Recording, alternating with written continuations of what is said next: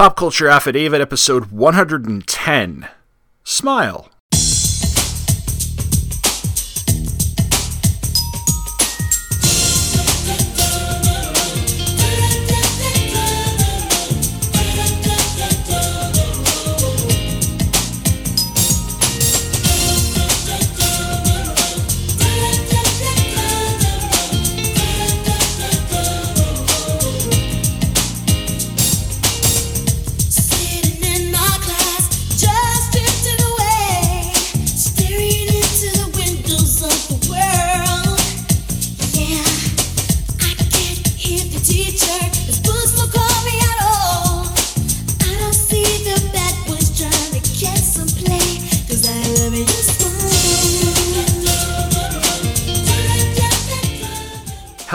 And welcome to episode 110 of Pop Culture Affidavit, the podcast that takes a look at everything random in the world of popular culture, which is brought to you by the Two True Freaks Internet Radio Network.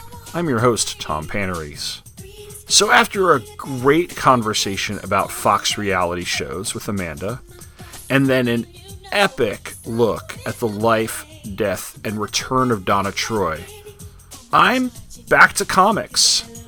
But this time I'm not going to do anything as involved as dissecting the confusing continuity of everyone's favorite Teen Titan. The work I'm going to be looking at is actually a lot different than the superhero war comics monthly books that I've looked at in the past. It's actually a full graphic novel, and it's a full graphic novel that is geared toward young adult audiences. But it is incredibly popular. It's actually one of the best selling graphic novels of the last decade or so, and that is Smile by Raina Telgemeier. I'm going to be taking you guys through the book's history, its impact on the graphic novel market, as well as its impact on its readers. But I'm also going to be doing, along with that plot synopsis review, the things you expect, getting into why I actually chose to look at this because it's not the type of thing that you would expect me to cover on this show. I tend to stick to things that are things I have been a fan of, things from my youth as in the 80s and the 90s. So again, why a YA graphic novel from the 2010s? Well, you're going to find out. You're going to find out quite a bit. And I'm going to be doing it after this trailer. So listen to this promo and come back for Smile.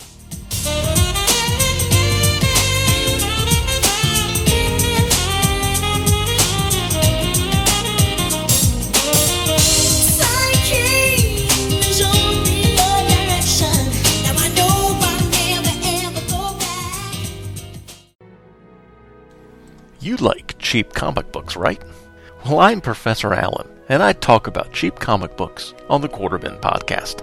In every episode, I'll dissect a single comic from my collection, as long as I paid no more than 25 cents for the issue.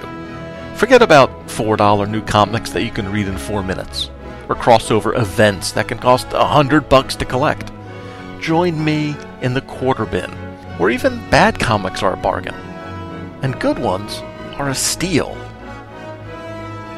The Quarterbin Podcast is part of the Relatively Geeky Podcast Network.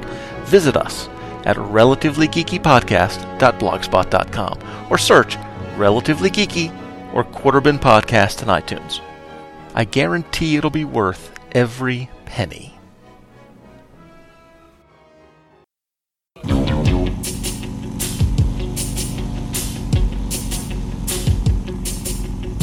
When I was younger, just a bad little kid, my mama noticed funny things I did.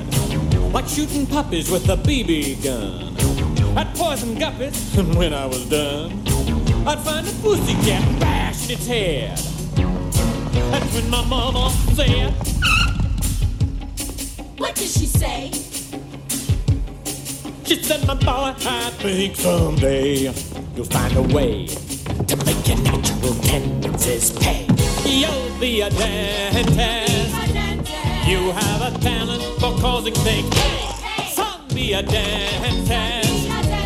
People will pay you to be inhumane.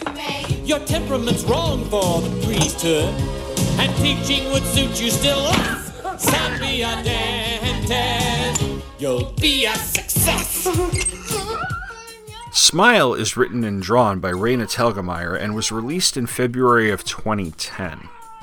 So, something I found interesting about the author was that she was born on May 26, 1977, and that's almost a month before me. My birthday is June 23, 1977. Telgemeier is also so well known and popular as a author that her fans know her by her first name, and her graphic novels have sold tremendously since she began drawing adaptations of the Babysitters Club books back in 2008. At this point in 2020, she has five original graphic novels. There's Smile, which came out in 2010, Sisters in 2012, Drama in 2014, Ghosts in 2016, and Guts in 2019. Smile, which was the first of the autobiographical graphic novel trilogy that it also includes Sisters and Guts, actually started as a webcomic, but then it got picked up by Scholastic, where she turned it into the full length graphic novel that uh, I'm going to be talking about. It has sold tremendously with 1.5 million copies in print. And in 2018, which is eight years after it was published, it was still selling nearly 150,000 units. That made it number eight on the year end sales list, with Drama and Sisters being number seven and nine, respectively. Now, I guess I should point out that Telgemeier's publisher is Scholastic. Uh, they have an, an enormous presence not only in graph in the graphic novel market, but in the children's and young adult literature market. They, after all, do publish Harry Potter, I believe. And of course, all of us who went to school in the 80s and 90s, and even some people who might be younger still do to a certain extent, remember the Scholastic Book Club flyer, something that has been mentioned more than one time over on Required Reading. Um, I don't know about you, but I lived for that thing in elementary school, and when we when I actually got to order something, it was a real treat. So that's the company that puts those together. They put the book fairs together, which are very uh, popular in middle schools, and they publish Smile. So they have a huge presence in both graphic novels and the young adult literature market. And I should also point out, by the way, to those of you who might care about these things from the info for the previous paragraph, that the the sales I was pointing out was traditional bookstore sales and not necessarily comic book store sales. Uh, Diamond's best selling graphic novel lists take look a lot different and they tend to include superhero content, content by Marvel, DC, and Image that might be non superhero as well, and yeah, some other comics publishers. The comparison between the popularity of comic book graphic novels or graphic novels and trade paperbacks in LCSs through Diamond and that market and the bookstore market, your Barnes and Noble, your Amazon, your independent booksellers that's like an episode in itself because there is a in some cases there's such a big disparity. I give credit for my uh, to my LCS Telegraph Comics in Charlottesville that they do not shy away from the smile and the guts of the rated Telgemeiers. They are very much forward on promoting that because they want young readers to come into their stores. So I remember when Guts came out last year they were posting messages about, "Hey, we're going to get more in. We're going to get more in," because they didn't want people, you know, they don't want to lose. They don't want to lose business to Barnes and Noble if they don't have to. But anyway, uh, the point being that I'm making here, as I kind of ramble, is that it's a it's an episode in itself. B it's kind of tough to research. Sales figures aren't always up to date and accurate. Like I said, the sales figures I had were 150,000, roughly it was like 149.7 something in uh, 2018. I, I couldn't really find anything for 2019. And uh, it'd be a good discussion to have with, like, I don't know, Professor Allen, for instance, because we've had more more than one conversation about this, the market and and sales and how things are going and and you know how do you diversify and, and how do you look at these figures and stuff. And i think shag's been involved in those as well so we might have to bring him on. But anyway looking at the raw numbers bookstore comic store whatever we've got 1.5 million copies sold in 10 years still maintaining at that 150000 copies a year. That is outstanding for any book let alone a graphic novel. And not only was smile a hit when it came out The book received positive reviews. Uh, for the New York Times, said it was a story to comfort readers traversing the years between childhood and adulthood. Kirkus named it an editor's choice and called it irresistible, funny, and touching with strong writing and emotionally expressive characters. They also listed it as one of the best 2010 nonfiction books for teens. The School Library Journal called it ex- an excellent addition to middle school literature, and it was included as one of four great graphic novels for family entertainment in 2010 by the Christian Science Monitor. The book won quite a number of awards. It won the 2010 Boston Globe Horn Book Honor for Fiction. In 2011, the book won the Eisner for Best Publication for Teens. It was one of the Young Adult Library Services Association, or YALSA's 2011 Top 10 Great Novels for Teens, and a 2011 Association for Library Service to Children's Notable Children's Book for Middle Readers. In 2013, it won the Intermediate Young Readers' Choice Award from Washington, and the 2013 Rebecca Caudill Young Readers Book Award from Illinois. It also won the 2014 Nevada Young Reader Award. And that's quite a bit of praise. And so the question then presents itself What is it about Smile? Why does it get so much praise? Well, let's get into that. Let's get into the plot of the book. I'll, I'll give a pretty thorough synopsis as I can get. I've got a review and like I said, I've got a whole thing toward the end of this episode as to why this book, this episode right now. The novel takes place in San Francisco in the late 1980s and early 1990s. Begins in 1989 and it begins with a spring 1989 visit to the dentist, where Raina, wearing her Girl Scout uniform, gets her picture taken and not only has a consult with the orthodontist, but finds out that she's going to need braces to fix her overbite. She's concerned about the braces and wonders why she needs them in the first place, but her mom insists that, well, yeah, you do need them. Unfortunately, her younger sister yells that she's going to be a metal mouth. She heads to her Girl Scout meeting, and some of her friends tell her that having braces isn't so bad, although they do go down the list of all the things Raina won't be able to eat because of her braces. If you've ever had braces, you can picture this popcorn, gum, gummy candy, corn on the cob.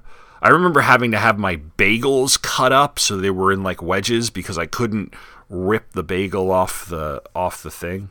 On the way home from the Girl Scout meeting, however, she races her friends to her front door and as she's doing it trips and falls and she lands on her face and winds up knocking out her two front teeth. Raina is rushed to her orthodontist's office and she has emergency dental surgery to help save the teeth, something that seems like a weird dream to her. The next morning, she wakes up with a cast on her teeth that will help them heal and set in place. The next week, she returns to school, and when a teacher asks her to tell the class what happened, she's immediately accosted by her classmates who want to gawk at the cast and badger her about what happened. But another week goes by and the orthodontist removes the cast only to discover that her two front teeth have settled back into her mouth, but they went further up into the gums than the rest of her teeth, so it looks like they're only grown halfway in. Not only that, there's a lot of nerve damage. We overhear the doctor telling her parents that they're doing their best to make sure that Raina doesn't have to wear dentures at age 12. At her next Girl Scout meeting, Raina shows everyone her teeth, and one of her friends makes a comment that the pigtails she's wearing, combined with the tooth problem, make her look like a baby. It's something that makes her feel incredibly self conscious, and it's the impetus for her asking her mom if she could have her ears pierced for her 12th birthday. The dental work, meanwhile, continues. Raina has root canals done to help repair nerve damage, and then she heads to the orthodontist for the braces, which will include headgear. It begins with impressions and eventually ends with the brackets on her two front teeth, which are incredibly uncomfortable and even painful. But on the bright side, she does get her ears pierced. The school year ends with Raina wondering why more boys don't like her, and her also having a classmate refer to her as Vampire Girl when she signs her yearbook. The summer goes by, she gets her headgear, and then she heads to seventh grade where she almost immediately gets a crush on a boy named Sammy who is in her band class and has a crush on her. That October, she and her family experienced the 1989 San Francisco earthquake, which famously took place during the World Series and destroyed a portion of the Bay Bridge. Everyone is okay and recovers, although they find it hard to concentrate on much of anything and get back to normal in the first few days after. Sammy, like I said, likes her. And he tries to ask her out, but she heads off dutifully to her next orthodontist appointment when he does, not realizing that he wanted to ask her out until she's walking into his office. At her next appointment, though, she gets an update on how the tooth project is going, and it's not good. It seems that using braces to pull her two front teeth down isn't working because those teeth are fused to the bone in her jaw. So, what they'll have to do is pull out her two front teeth and use braces to drag the others over to close the gap. In the meantime, she'll get a temporary set of false teeth that are fitted to a retainer, and that takes place over her Christmas break. It's a big confidence boost for her, and she returns to school feeling that she can smile normally at people. Although at one point her teeth do fall out while she's talking to her friends, and it freaks them out a little bit. Still, it seems like things are going much better, and while Sammy still likes her, she seems to have a bigger crush on Sean from the basketball team. She does tell Sammy that she'll be at the Valentine's Day dance, but when she shows up, her stomach feels terrible and she goes home. That terrible feeling in the stomach, by the way, is a symptom of her ongoing struggles with things like anxiety and IBS and, and those things that cause that cause it. And that is the subject of her third autobiographical graphic novel, Guts, which I also am going to recommend. It's it's really really funny. So the day after the Valentine's Day dance, Sammy gives her a belated Valentine's Day present. It's a big heart of chocolate candies. And after she kind of blows him off, saying, Well, you know, I'll open it later, and doesn't open it right there, he realizes that he has no chance and he's really hurt and doesn't speak to her again. Her orthodontist tells Raina that the retainer has been doing its job and she's ready for the full set of braces. And this upsets her, and eventually we do move from 7th to 8th grade, where she continues to have her wired up mouth, but when she returns to school, she notices how much all of her friends have changed and how everyone has become awkward in their own way. Although the boys, you know, they do continue to be immature, so some things stay the same, right? Eighth grade continues to be a navigation of things beyond her dental issues friends, boys, hormones. She begins to feel a little distant from her usual group of friends, though, and that comes to a head toward the beginning of ninth grade, when the two of them, Nicole and Karen, pants her while she's waiting in a vending machine line. She tells them off, ditches that group, finds respite in her art, and then makes a new group of friends. A few weeks into her sophomore year, the big day arrives. Her teeth have been moved over, a bond has been placed on the two front ones, and now she's going to get her braces off. She's a little freaked out by how weird she thinks they look, but her parents and friends assure her that she looks fine. She narrates that while her life didn't dramatically change after that, she did begin to find what she loved to do and was passionate about and turned most of her attention to that. And the final scene of the book is Raina attending a school dance and smiling for a group photo.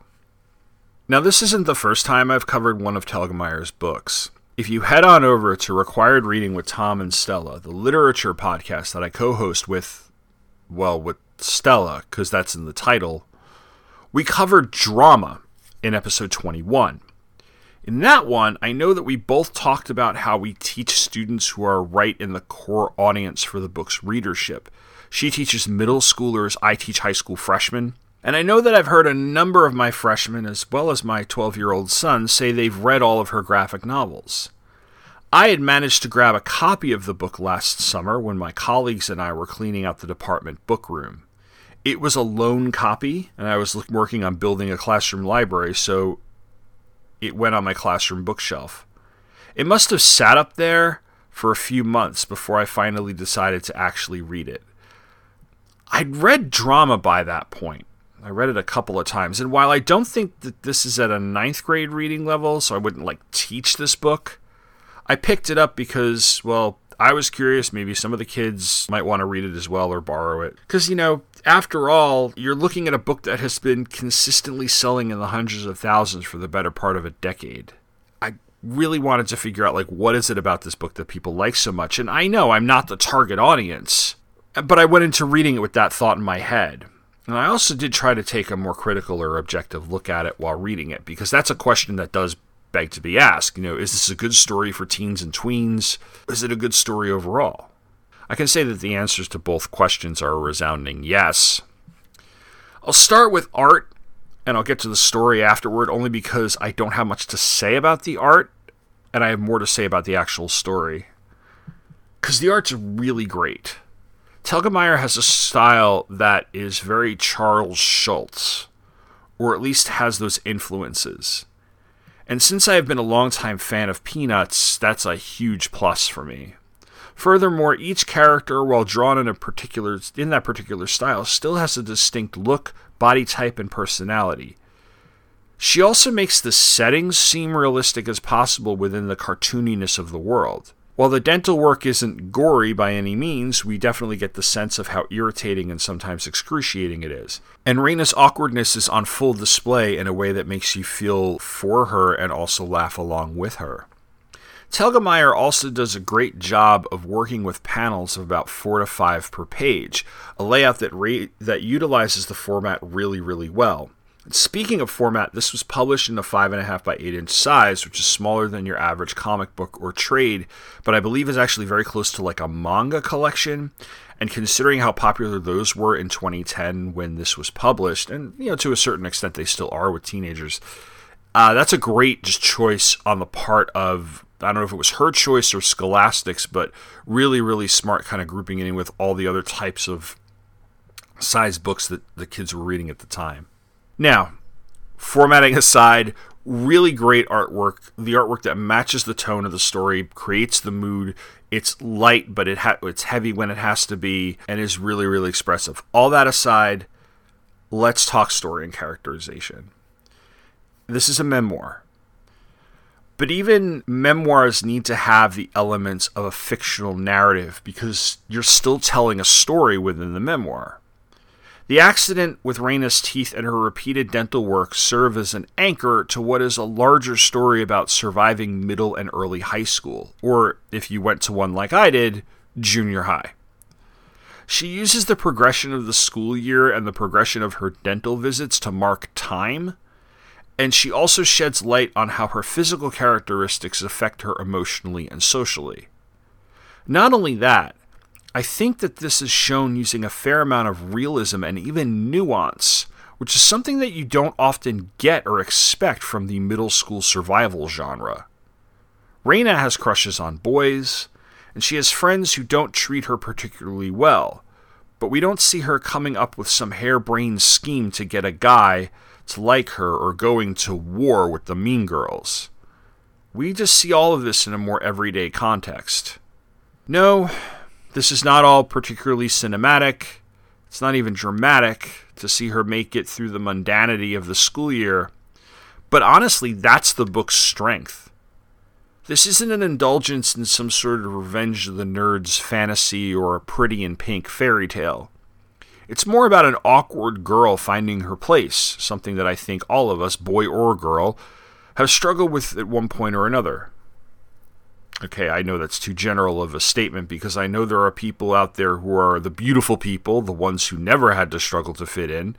And I know there are people out there who sh- had to struggle in a much harder way than, you know, what we see in this novel um, for various reasons. But even so, I think that a lot of people can still identify with her. We can identify with being about 12 or 13 and straddling that line between your childhood and burgeoning young- adulthood, which we see at the Girl Scout meeting immediately following her accident when her friends point out that along with her missing front teeth, her pigtails make her look like a little kid. We see it in her shyness around Sammy and Sean and the stress that having those crushes causes her. And we definitely see it in her friendships, especially the ones that deteriorate as you move from the, the end of the sixth grade all the way to ninth grade. I was not just rooting for Raina through the entire book, I was genuinely happy for her when I read the scene where her friends pants her and then she finally tells them off. It's done really well, too, as it happens in ninth grade. So by then, we've had more than two full school years and a significant amount of the novel to see these relationships with uh, what are four girls Karen, Nicole, Emily, and Kayla develop from when we first see them sitting around a table in a Girl Scout meeting the night that Raina has her accident to that point. And I know I already described the scene a little bit in the synopsis, but I wanted to go a little bit more in depth here. So Raina is at lunch, and when she opens her backpack and people see the toothpaste she carries along with the rubber bands for her braces, just kind of like, I gotta go into the bathroom after lunch and kind of clean up and reattach these things. Karen makes fun of her for carrying toothpaste because she has to cover up her dog breath.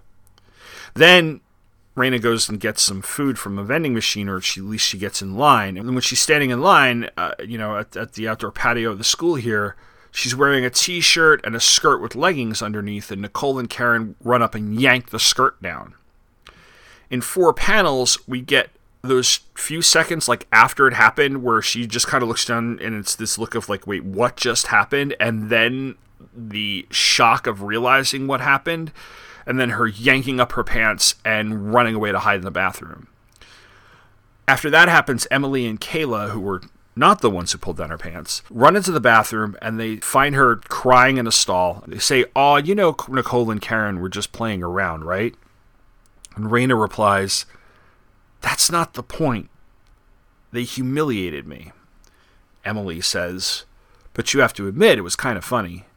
And so this sets her off. She storms out of the stall and then she storms out of the bathroom. And then when she sees the other two girls, she says, You want a reaction from me? Fine. Karen, I'm not a dog. Nicole, I'm not a vampire. And I'm not going to let the rest of you disrespect me anymore. I'm done. Goodbye.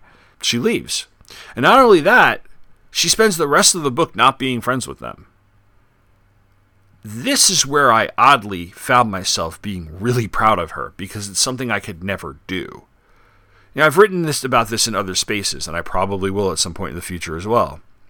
I spent a lot of time in junior high, high school, and even college being the person in the group who seemed to be kept around because everyone else needed someone to make fun of. And I certainly heard those lines We were just joking. Why do you have to take everything so seriously? And take a joke lines, more than I could count.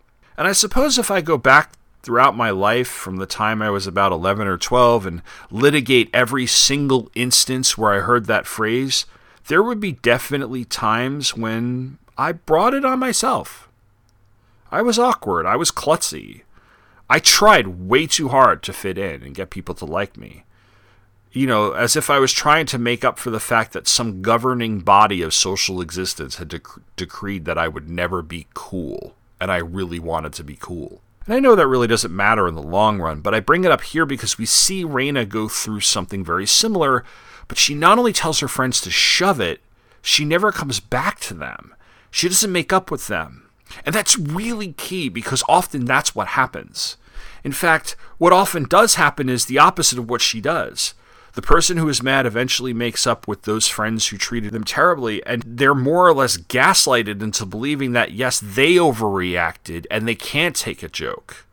Again, I speak from experience here.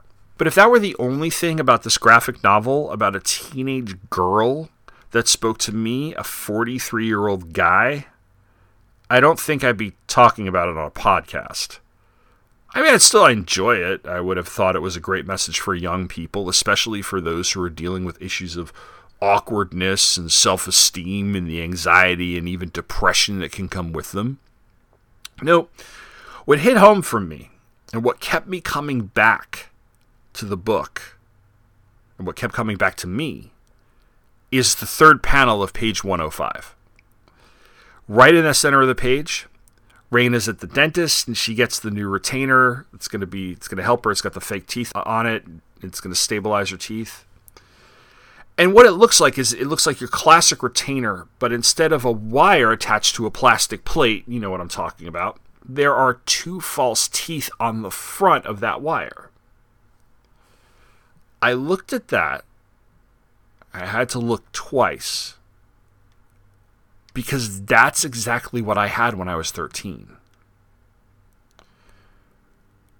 My history with dentists was already pretty extensive by the time I was 13 years old. I did the typical cleanings and checkups when I was a kid, but when I was in the third grade, my regular dentist told my parents that I had a couple of problems. One, I had an overbite, and that meant that I was going to have to get braces. And two, my baby teeth weren't falling out on schedule. Now, I can tell you that the latter of those, that's actually not a big deal nowadays. My kid had a similar problem. They took forever to fall out. He actually lost his last baby tooth like a year or so ago. But his dentist was fine with letting it all happen. And just, yeah, we'll just let him fall out. It's okay. But you see, my kid didn't grow up in the 80s when they didn't do that. No. I grew up in the 80s. My baby teeth wouldn't fall out, so I was sent to an oral surgeon for the extraction of 12 teeth over the course of five years. Yeah, 12. Eight baby teeth and my wisdom teeth. Not only that, I was completely conscious through all of it. So there was no putting me completely under. There was no laughing gas or anything like that. People in my generation didn't do the whole video of, you know, the person like in the backseat of the car, like tripping out because they're on the nitrous still and they're like, what, yo? Which, by the way, is really freaking cruel. And I hate those videos because it's just a way to ridicule somebody publicly for the fact that I don't know they had oral surgery. Like, it's not funny. Stop doing it to your friends. Stop doing it to your kids. Okay, off my soapbox. So anyway, no laughing gas, no anesthesia. What did my doctor do? My doctor shoved the needle up into my gums, numbed me up, and then took a pair of pliers and yanked my teeth out of my mouth. The local anesthetic meant it wasn't completely medieval, but I have to tell you it was damn close. There's nothing like the sound of the crunch of pliers around your tooth and the feeling of your entire head being pulled forward as that tooth is taken from you. Followed by the sight of the bloody gauze that they keep replacing because you're bleeding into your mouth from where they pulled the tooth. And all of that when you're eight. But hey, at least they gave me codeine after everything was over. And I was allowed to eat carnation instant breakfast for three days or so before I could finally eat solid food again. So there's that. And all of that, and adenoid removal surgery, by the way. And that was supposed to include my tonsils, but my orthodontist and my pediatrician got into this whole fight about it. So I actually still have my tonsils. My pediatrician, by the way, as an aside, he wound up in this like nasty divorce or some so- sort. Um, he literally fled the country with his daughter. At least this is what I pieced together over the years, overhearing my parents. But I remember that like his office staff called up all the patients and said we're release we're only releasing records on like this day at this time. And I stood in line with my dad to get them. And the line of patients to get this the records, everybody's records from this guy's office went out of the office, out of the building, and down the block of the building that day. Like we were all lined up for Phantom Menace tickets or something. I'm pretty sure that's illegal. But again, people got away with all sorts of crap in the 80s that I'm, I'm not surprised that that's what happened. Anyway, back on topic. I had 12 teeth pulled. My adenoids were taken out, not my tonsils. And I ended up getting sets of braces on both my top and my bottom teeth all in elementary school. So when I head off to junior high school in the fall of 1989, I'm done with dental work until June 25th, 1990. So this is two days after my 13th birthday. I'd been hanging out with my friend Tom for most of the day. We'd been swimming because it was summer, and that's what you do in summer in the suburbs. At the end of the day, we head to my grandmother's house both of my parents are at work, and my grandmother lived a few streets over from my house. So we rode our bikes everywhere. And when my dad called my grandma to say that he was home, my sister, Tom, and I got on our bikes and we headed for my house. And I realize this is me giving you a little more detail that you probably need to know about the story, but as far as setting is concerned, uh, actually there's a reason for telling you that we were a few blocks away and that there were two routes to take from my grandmother's house to my house. Tom and I decided to race each other. I would go one way, he would go the other way. We would see who got there quicker. And that meant that I was by myself and I was traveling pretty fast when the bag of wet swim clothes that I was holding in my left hand got caught in the spokes of my bike. To this day, I don't know what happened. Because even 30 years later, I actually have a gap in time here. All I remember was turning the corner from Poplar Street onto Colton Avenue and then waking up on an exam table in the Sayville Urgent Care Clinic screaming in pain. So how that bag got caught in my spokes is a complete mystery to me. It's likely I just slipped out of my hand and fell at just the right angle instead of you know falling just right onto the ground. But what I do know happened is that I crashed the bike.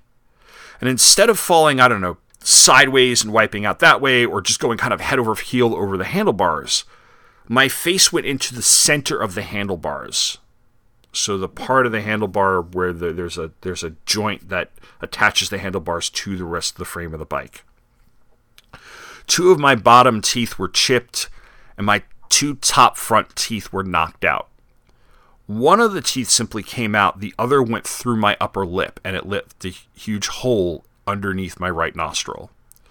My sister found me, and the woman who lived in a nearby house helped her either call my dad or call 911, and that's how I got into the urgent care clinic. I was rushed to the hospital, put into quick emergency surgery to patch the hole in my in my lip, and after all the swelling went down, I ended up going back to all my dentists because, well, I'd completely destroyed all, all the orthodontia that had been done to me in elementary school. One of my bottom teeth, by the way, was so badly damaged that it was pulled, and that extraction was not as bad as the others, but it does make a baker's dozen of extractions, so there you go. The other tooth that was chipped was bonded. I still actually have the bonding, or had the bonding replaced a few years ago because it had deteriorated. But after all that was done, the real work began. So I've described the fun of oral surgery, which was all sorts of yankings and needles. To me, though, that didn't compare to the fun that was getting the dental impressions. I mean, it's actually featured in the in the book, but and it shouldn't be a big deal. You know, you get a mouth guard with plaster just put around your teeth for a minute, and that gives the orthodontist a way to study your teeth and decide what they're going to do for you. My problem is that I have a horrible gag reflex. So, just about every time I had impressions done when I was a kid, I threw up all over myself. Novocaine?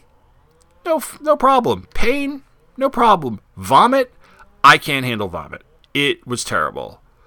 To the point where, like, my orthodontist knew I was apt to throw up, so she gave me a bucket to aim for because she knew it was likely going to happen. And there was at least one time where I threw up so badly that I had to have the impressions redone because I she couldn't use the the dental impressions.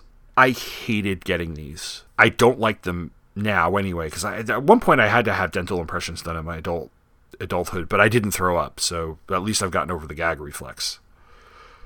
But the tears and vomit that accompanied this step would be worth it in the long run because it did allow my orthodontist to figure out what she was going to do. That's where the fake teeth come in. She called it a flipper. It looks exactly like the one, or it looked exactly like the one that Raina wears in the book, except uh, hers was on a retainer wire. Mine was just loose. It was molded to fit in my mouth, and I could use Poligrip if I felt I needed it, but that stuff felt really weird, and I would only put it in when I felt like I really needed to keep it in my mouth. Otherwise, I just put the teeth in my mouth. I also used Efferdent when I soaked it overnight. While wearing this, I had braces put on to move the other teeth over. The idea was that the flipper would slowly be shaved down as the gap in my mouth got tighter and tighter and tighter. And once they were in position, those teeth that used to be, I think, my canines or my inside, whatever, uh, would get veneers so they were the correct size. That's exactly what happened, by the way, but it took about three years to complete. I only wore the flipper with the fake teeth for about a year, but that happened to be the eighth grade, which is objectively the worst year of school for just about anyone. I mean, there's literally a movie called Eighth Grade that's about it. And what made things even worse was what had happened to my upper lip.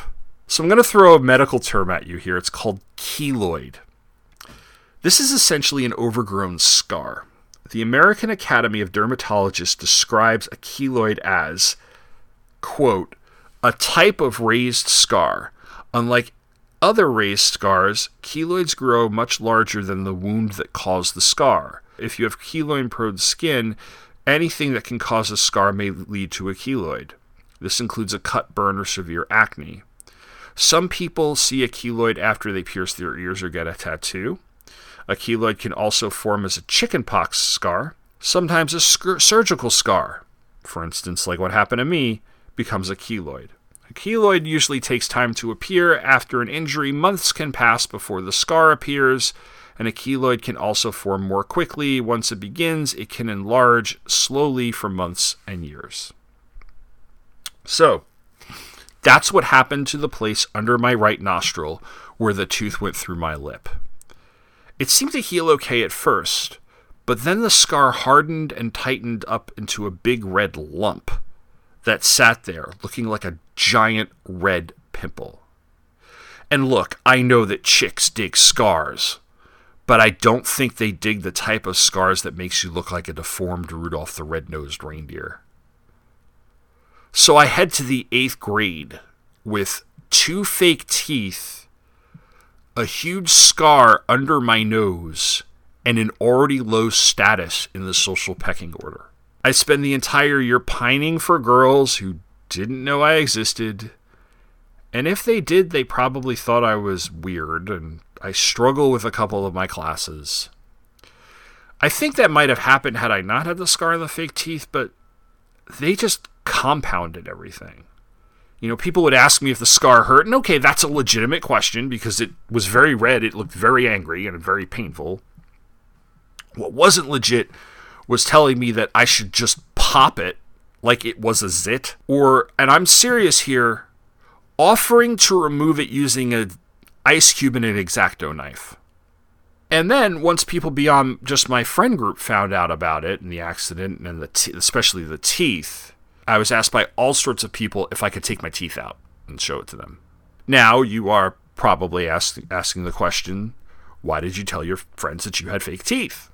Well, they were my friends. And I was under the impression that you could tell your friends about such things so that maybe that particular trauma wasn't a source of shame and they could be supportive. Again, I do these things to myself. Anyway, I put up with that for a year. But right before I started the ninth grade, the teeth were taken off the flipper and they were mounted on brackets and they were just attached to the wire that was on my braces.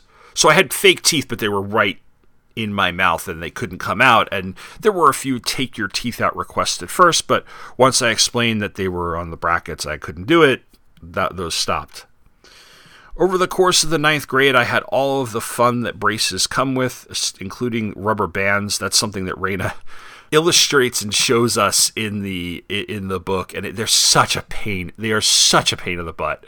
Um, I you know hooking them up and having them like fly off the bracket and out into like wherever, and you're looking for this stupid rubber band that's fallen on the floor. Such a pain.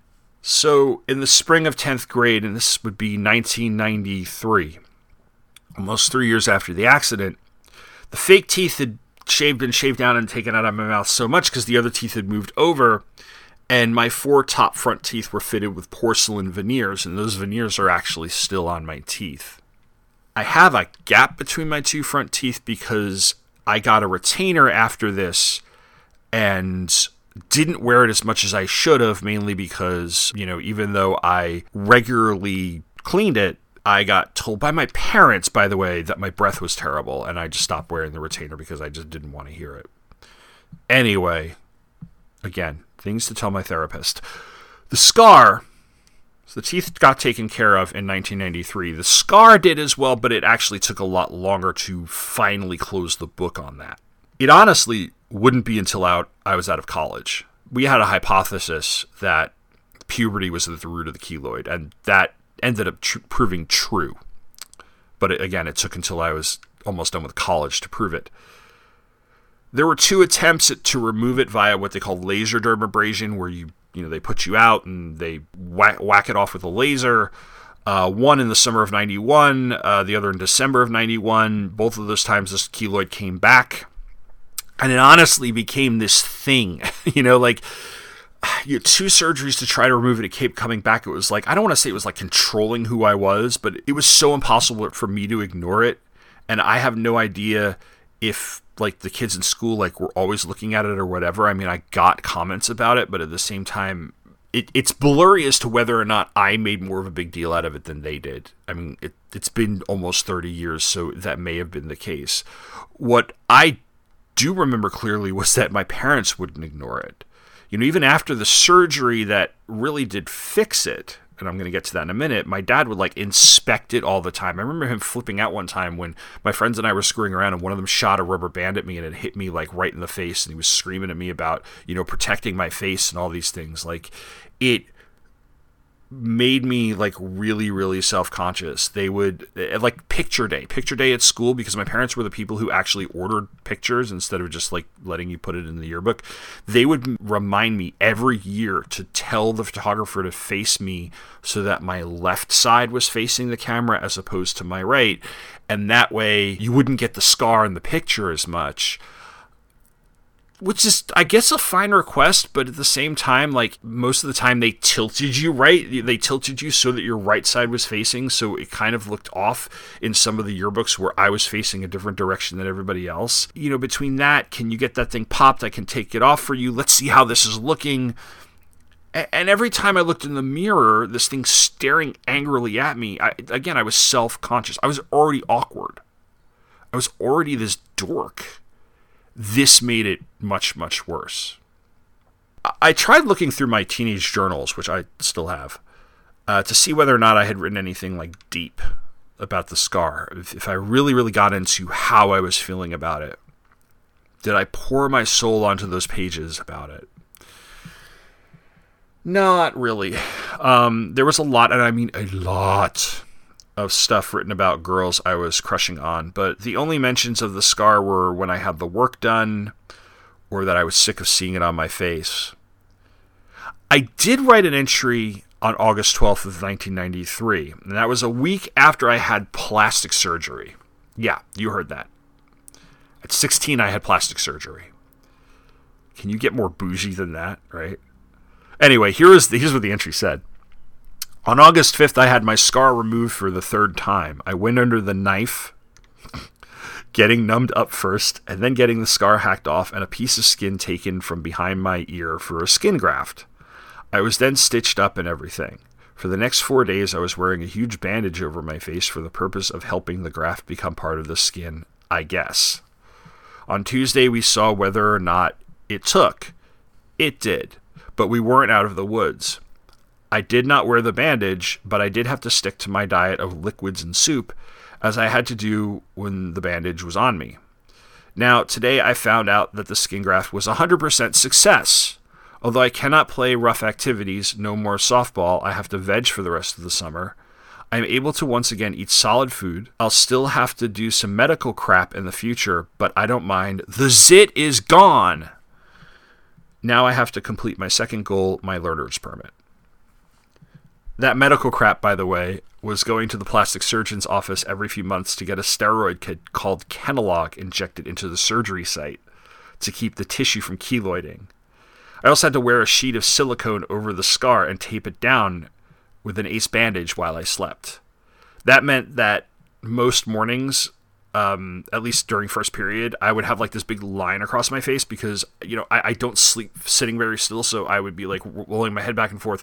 And uh, by like the third day of wearing the same bandage, the bandage would become like would roll up, so it would just kind of dig into dig a line into my face. It would go away uh, as the day went on. Thankfully, by the time I went off to college, uh, a silicone gel would go on the market, and all I would have to do is just like rub that on my scar every night, and that would.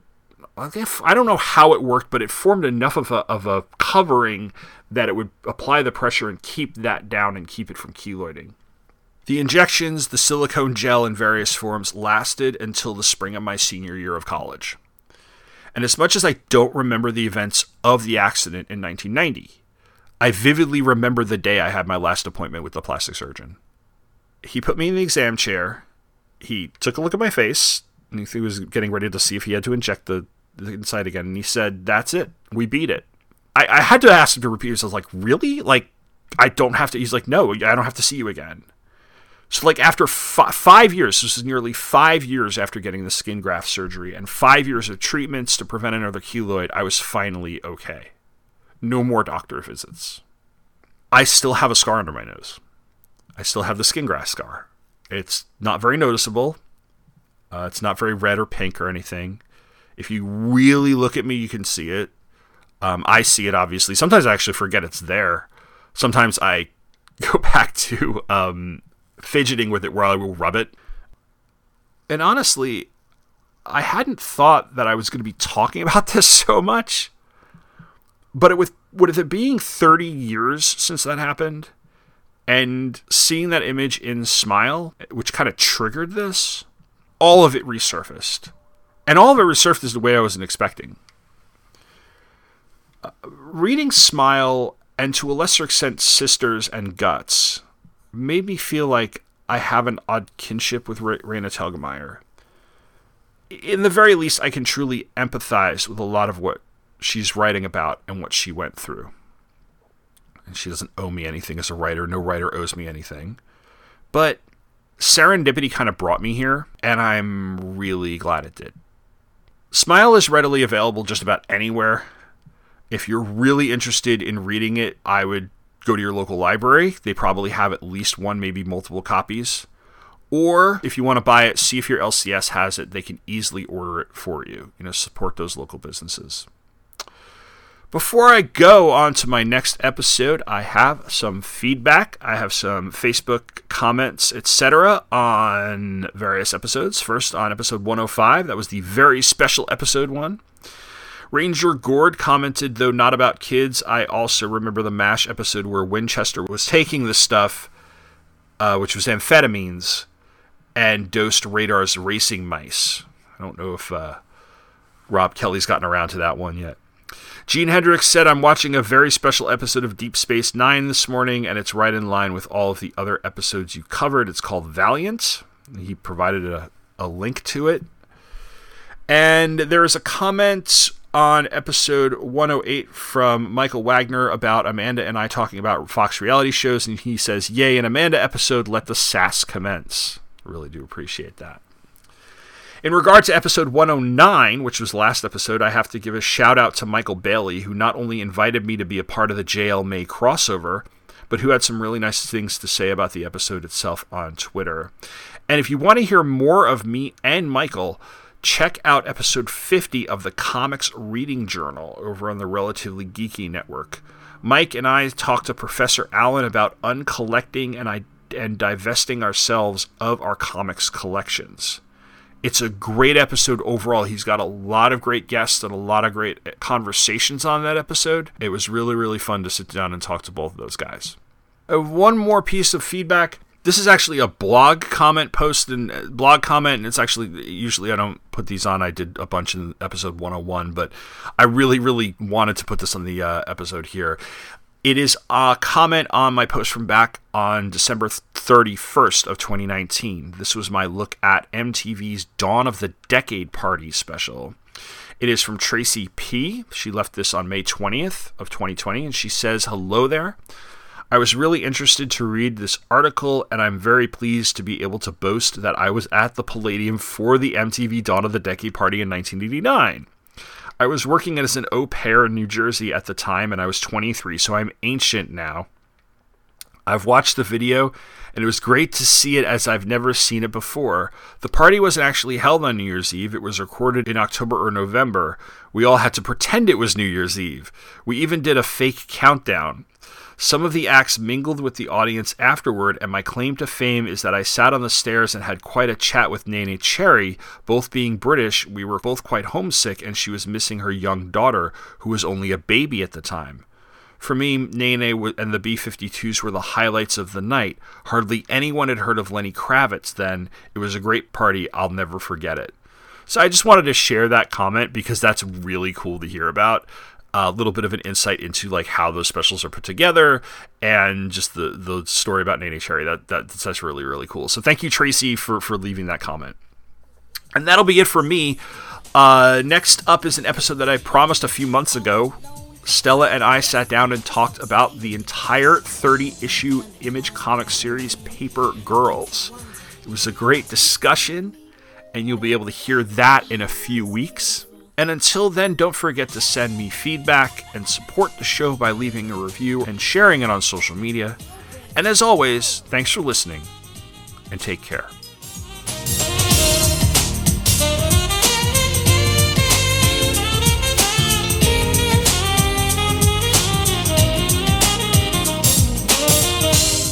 Thanks for listening to Pop Culture Affidavit, which is produced by me, Tom Panarese. All clips are copyright their respective copyright holders and no infringement is intended. This podcast is a part of the Two True Freaks Internet Radio Network, which you can find at twotruefreaks.com. If you like the show, please leave a review on Apple Podcasts. It helps the show get noticed by other people. Feedback via email can be sent to popcultureaffidavit at gmail.com. For show notes and essays and other things random in the world of popular culture, visit popcultureaffidavit.com. You can also follow this show on Facebook at facebook.com slash popcultureaffidavit and on Twitter at popaff, that's P-O-P-A-F-F. Thanks for listening, and come back next time for more pop culture randomness.